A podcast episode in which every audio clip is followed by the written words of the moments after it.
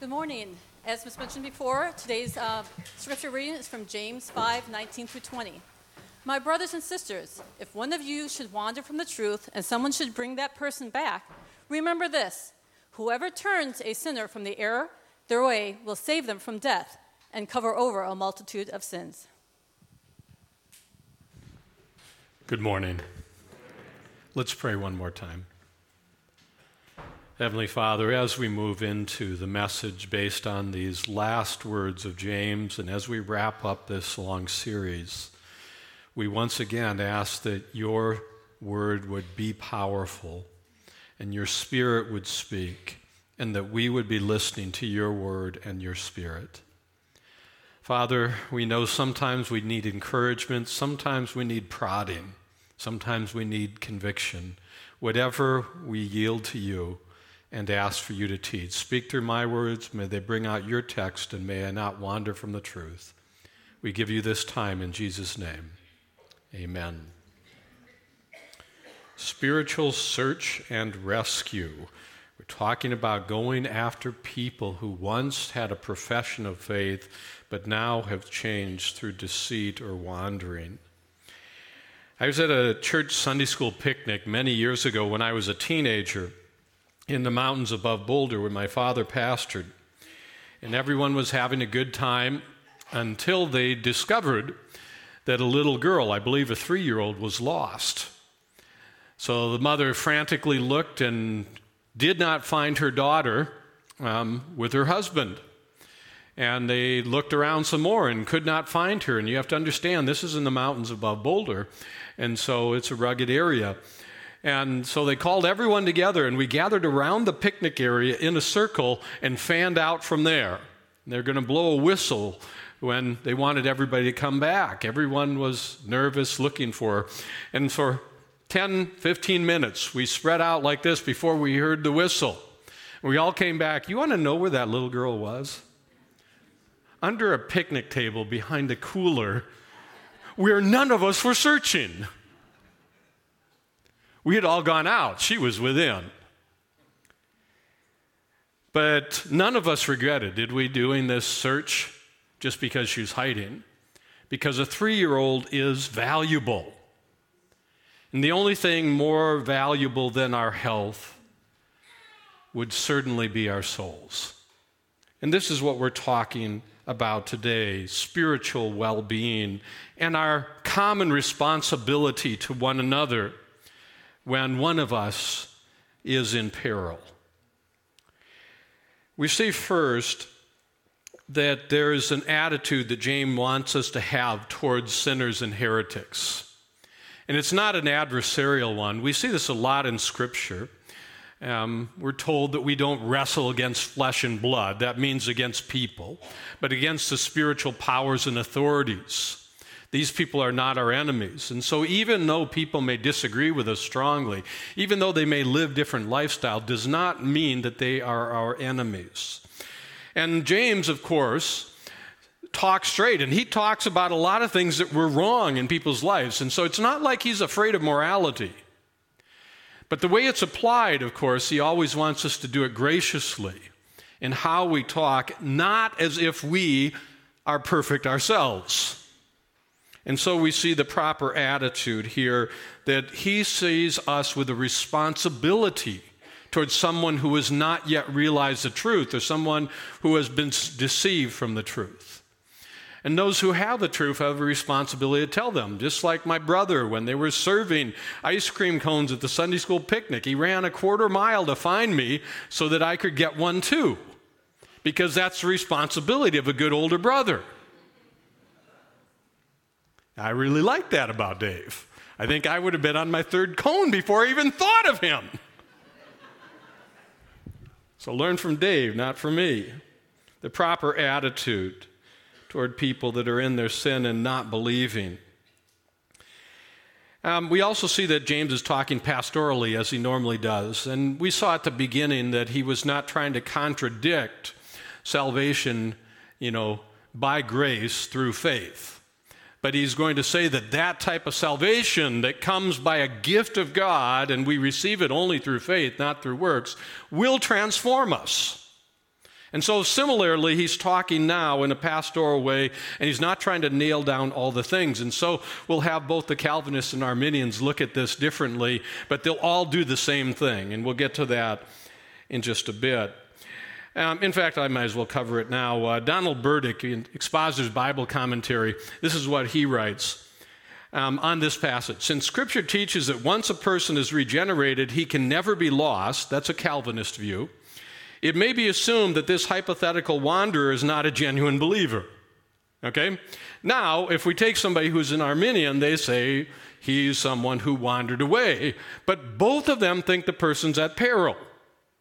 And both of them send people out. James doesn't even get into it. You understand that? He just says our responsibility is to go after the person. So however we add it up theologically, our responsibility is when someone doesn't look and act like they're a believer, is to go after them to bring them in and to bring them to Christ. And so that is what we are going to look at today, because that is James' emphasis on the pastoral side. So we see here first the spiritual wandering. Let's take a look at that itself. If any of you should wander from the truth, or if one of you, and then a little later in verse twenty, whoever brings back a sinner from his wandering. And so we have this word to wander. And of course, this word to wander is a metaphor. Um, we're not actually just looking for people who have wandered away. I was a chaplain and a vice president at a hospital at times, and we had people that wandered. And that was a problem. And, you know, uh, you had to try and put tags on them so you could find them and stuff like that. We had a guy that actually stole three red cars who lived in one of our nursing homes because he had a red car. And so anyone in North Dakota where no one locks their cars and almost no one takes their keys out. I thought I, everybody thought it was weird when I took my keys out of my car when I went there thirty some years ago. And, you know, so he'd get in, he'd see a red car, get in there, turn the keys, and he'd drive forty miles to his farm. At least we always knew where to find him. That's wandering. This is metaphorical, spiritual wandering. They be maybe right next to us. It is possible that maybe they were going to church with you. Maybe they were in your small group at one point, and now they're not. And so there can be some proximity, but what we're talking about is they may still be working right next to you, but they're not in the same place spiritually. And we can call it wandering because it's getting off of the right path. You know, wandering, if you're trying to wander, is an okay thing. You understand? Um, you have to be careful. I had a couple that uh, would go on vacation. They just said, we just drive, and wherever we end up, we're there. Well, it tended to go in circles, and they didn't get to many different places, and so eventually decided they would plan a little more of their vacations after seedy hotel after seedy hotel. But wandering, yes. But when you're on a path to somewhere, and when there is good, you don't want to get off the path. You really don't want to get off the road when it's snowing, do you? You want to be driving in the ditch and get stuck pretty quick. And so wandering is a perilous thing. Wandering gets off the place where people are, and so it gets into dangerous territory, typically.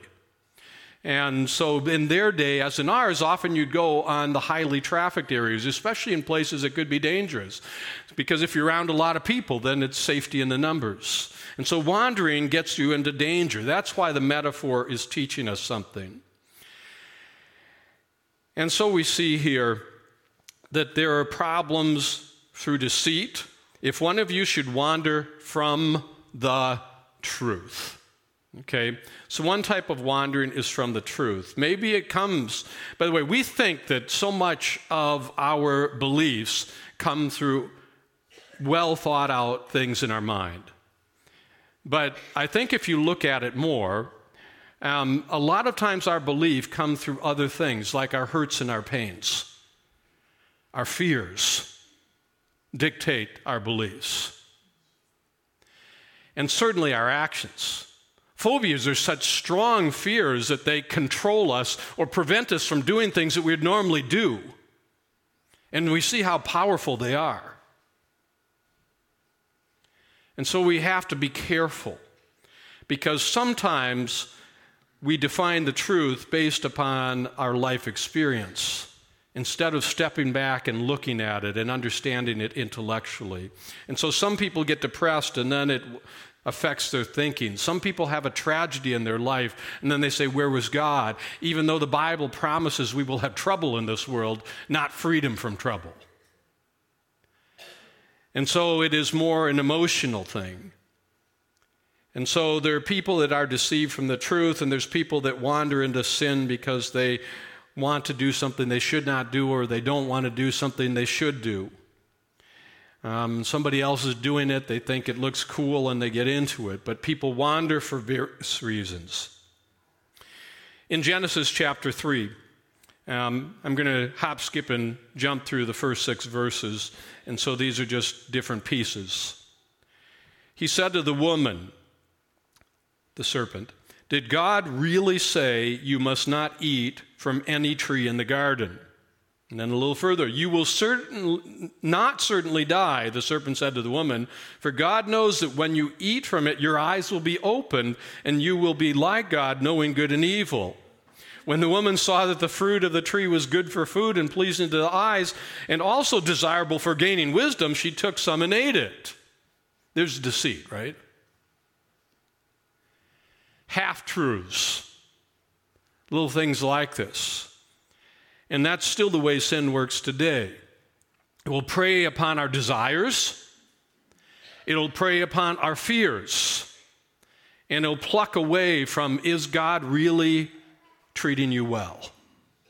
Does God really care for you? And so people will wander.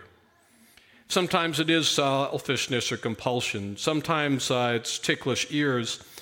Um, a man came into a church I served previously, and uh, he told people that he was trying a whole bunch of churches. And he told them before he came in that he was looking for a church that told him the way he was living was just fine. And he had not found it yet. And my good friend Bruce said, well, I've looked at the topic of the sermon today, and you may not find it today either.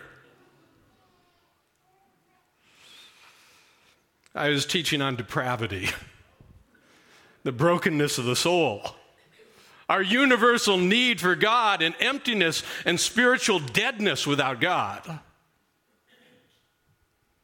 You know, that guy became a Christian that afternoon.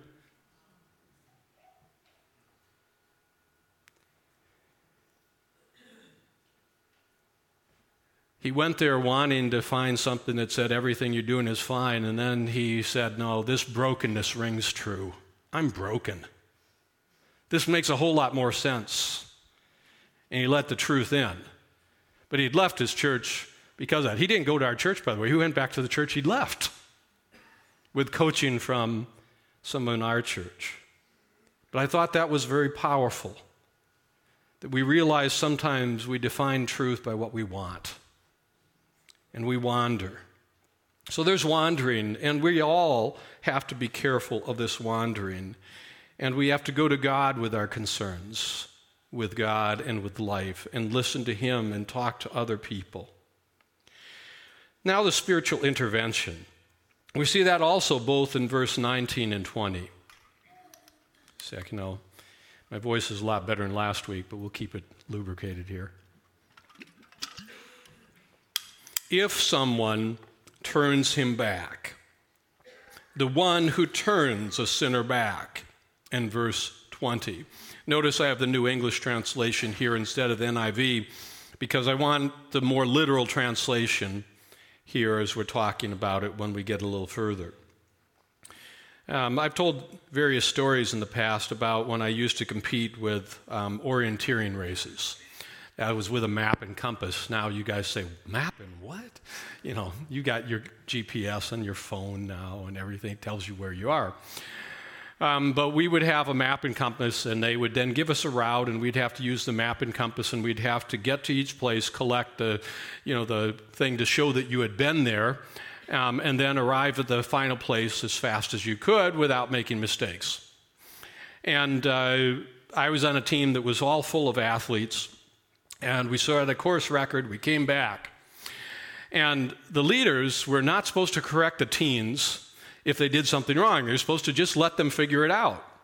But after we finished the course, one group went literally one hundred eighty degrees away from when they should have been starting. And we're in, you know, the mid-range mountains in Colorado. And uh, they were heading up into the high country. And there was nothing up there. And so they started, and we had just gotten back, and they knew that we were probably the most likely to catch them because we had track runners, and I was, you know, back then a world-class volleyball player and ran thirty miles a week. And so they said, can you go and stop them and bring them back before we have to call out search and rescue? Okay, so we ran them down. By the way, they were going to the high country. They were going uphill, and it was like this steep. So we caught him about half a mile, and you know my heart was about two hundred beats a minute, and we were just finally catching him there. The other guys were lagging behind me, and I got up there, and I tried to convince them.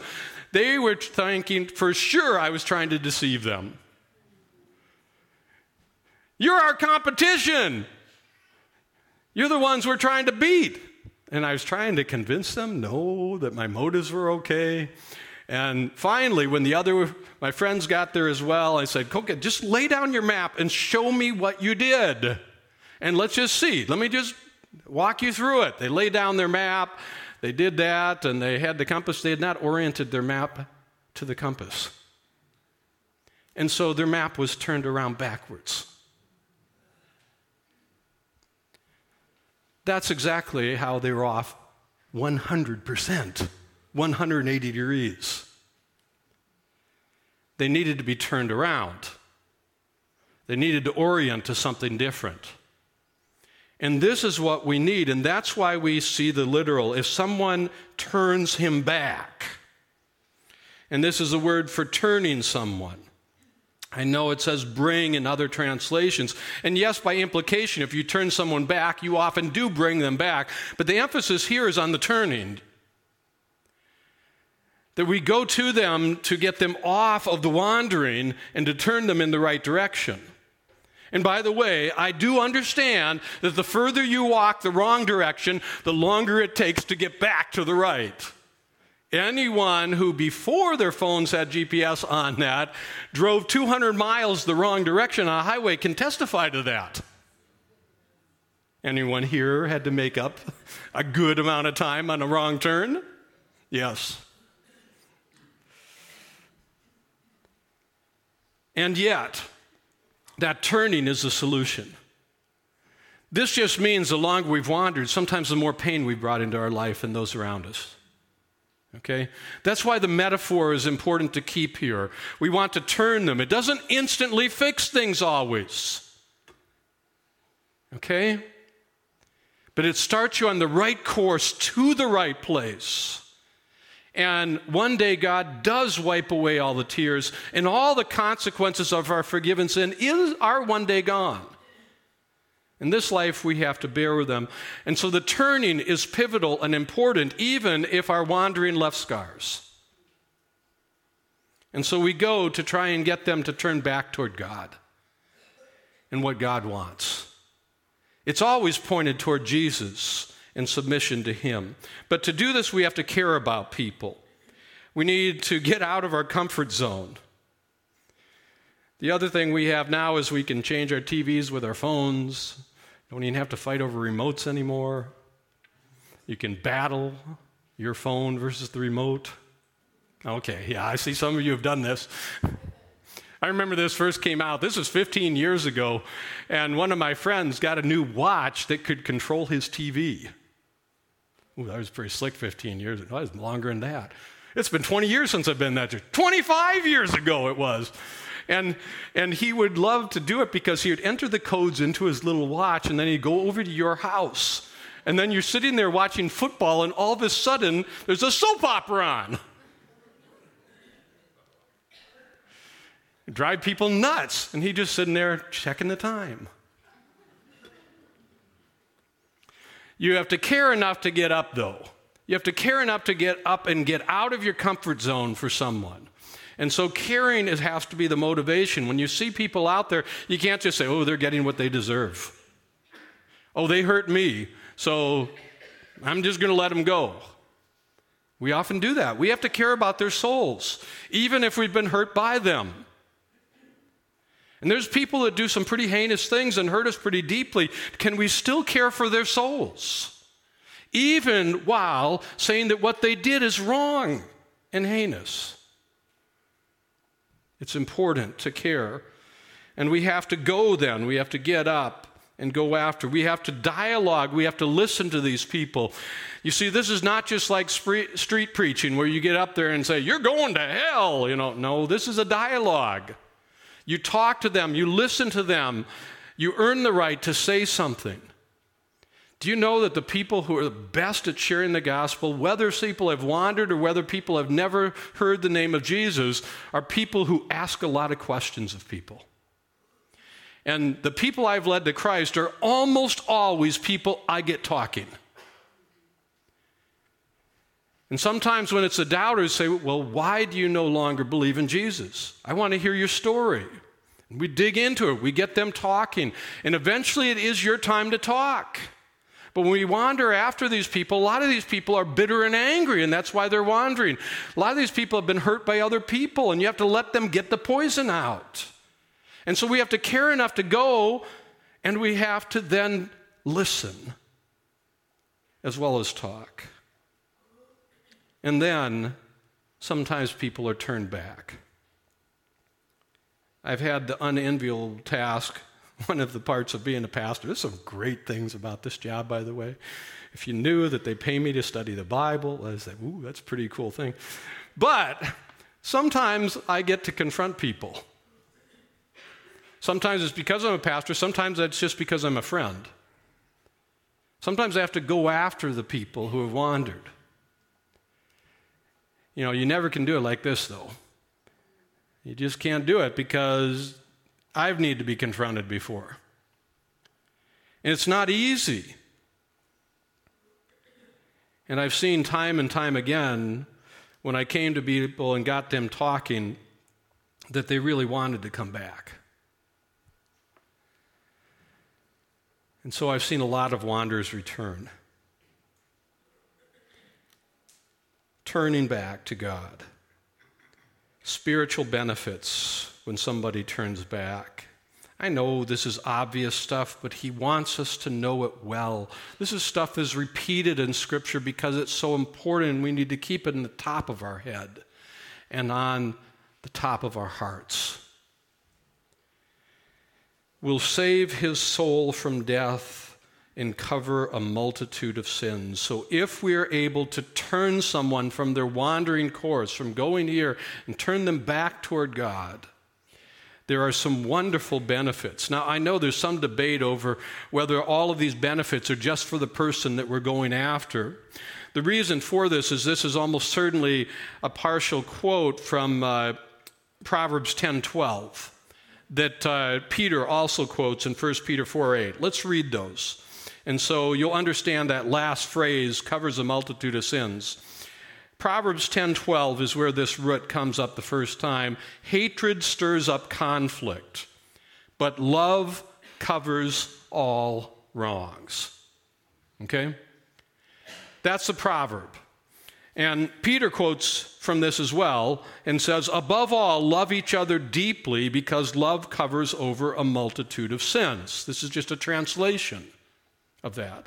And now James is saying that if we bring back the wanderer, we'll save their soul from death, and also alludes to this proverb, will cover a multitude of sins. And so clearly it at least means that we are going to be dealing with an eternal soul coming back to God or coming to God for the first time, depending on whether your leaning is that you can't lose your salvation or whether you can. But somebody that is truly wandering, not just wandering little ways, but deeply off and no longer believing in Jesus, when we get that person to believe in Jesus, that is a change in destiny. That is a profound thing.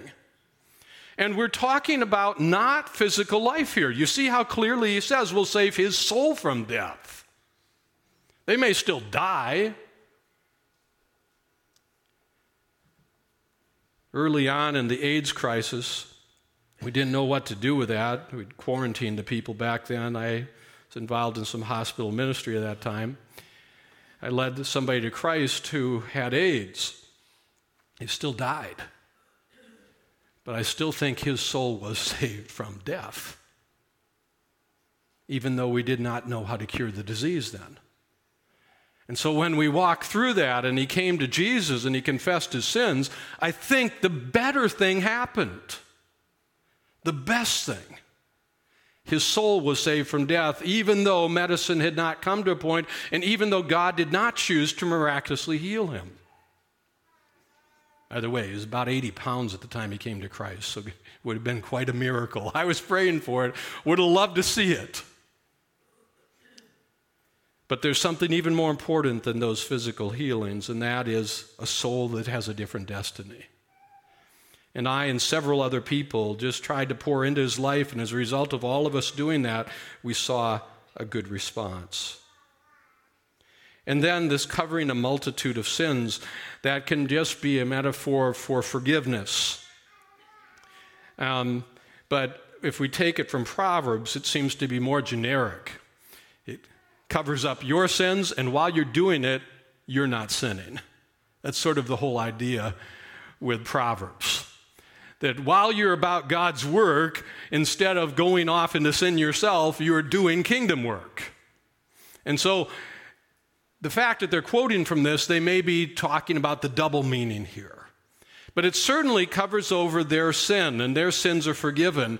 It certainly prevents that person from continuing on their course and sinning more and hurting more people. And so if we can take somebody who is violent and dangerous, we can stop them. All future sins are taken away, right?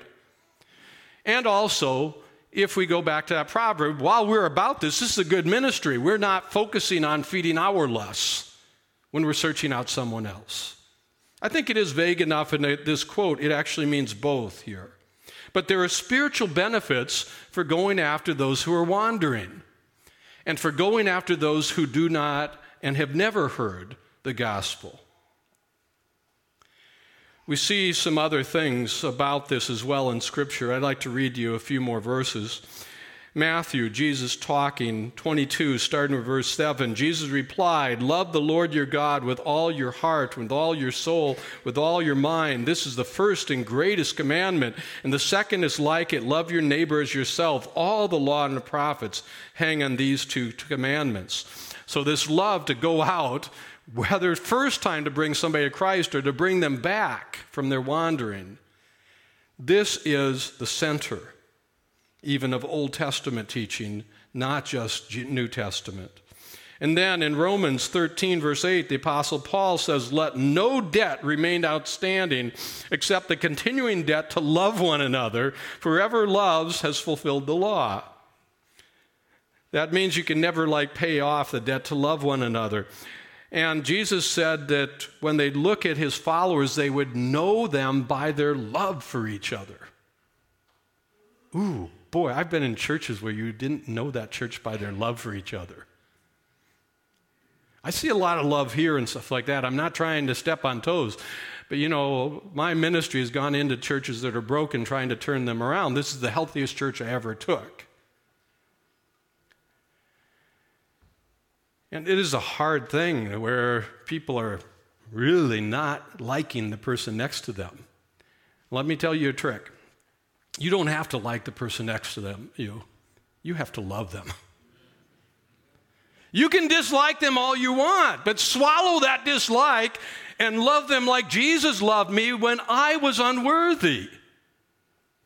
While we are yet sinners, Christ died for us. And to learn that we can partake of that same Spirit of Jesus that sent out in his name the Holy Spirit of God, that is powerful. Romans thirteen ten then, just a, two verses later, "Love does no harm to neighbor, therefore love is the fulfillment of the law."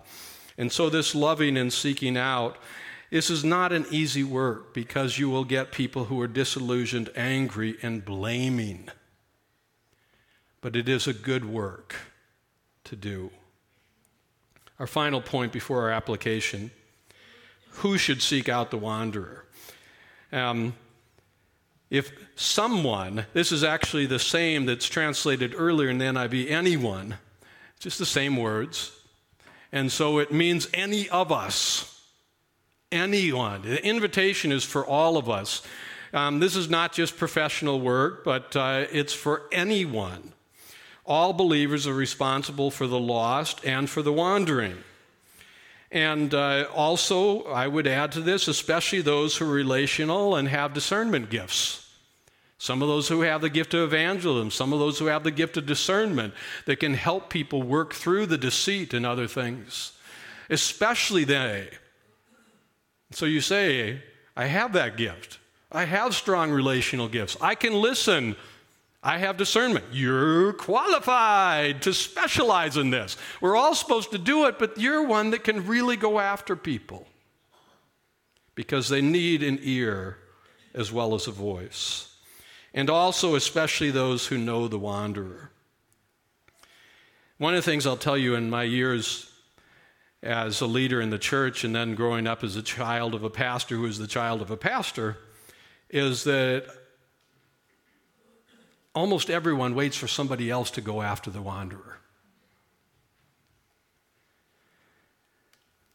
They want somebody like me to go after them, and I do go after the wanderers, but you know, what's much more valuable is the person that actually used to be in a Bible study with them or used to be in a life group. The person who used to be a friend with them and went out for coffee every Tuesday. That's the person who's qualified to do it. And so especially with those that have been in your life, you have a responsibility. And if they won't let you in, you have a responsibility to pray. And I've had some of these people that wouldn't let me in. And so they go to the top of that prayer list. But James is telling us that this is a ministry of the church, that we should not let people wander easily. We should make them choose to say, stay away. We should lovingly seek them out and listen to them and help them. I understand some of the people who wander, we're glad when they're gone. Now, come on. Be honest. There are some people that are trying and troubling. That just means we need to set better boundaries, but still seek people out. We need to seek people out and make sure that they don't wander easily. Here's our application suggestions. Number one, make a list of people you know who have wandered from God. We have lists, I hope you do, of people that don't yet know Jesus. I hope you pray over that at least weekly, if not daily.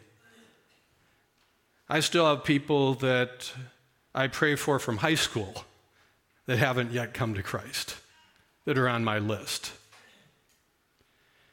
Um, thankfully, uh, my list has gotten a lot shorter by people coming to Christ, um, and a testimony to its power.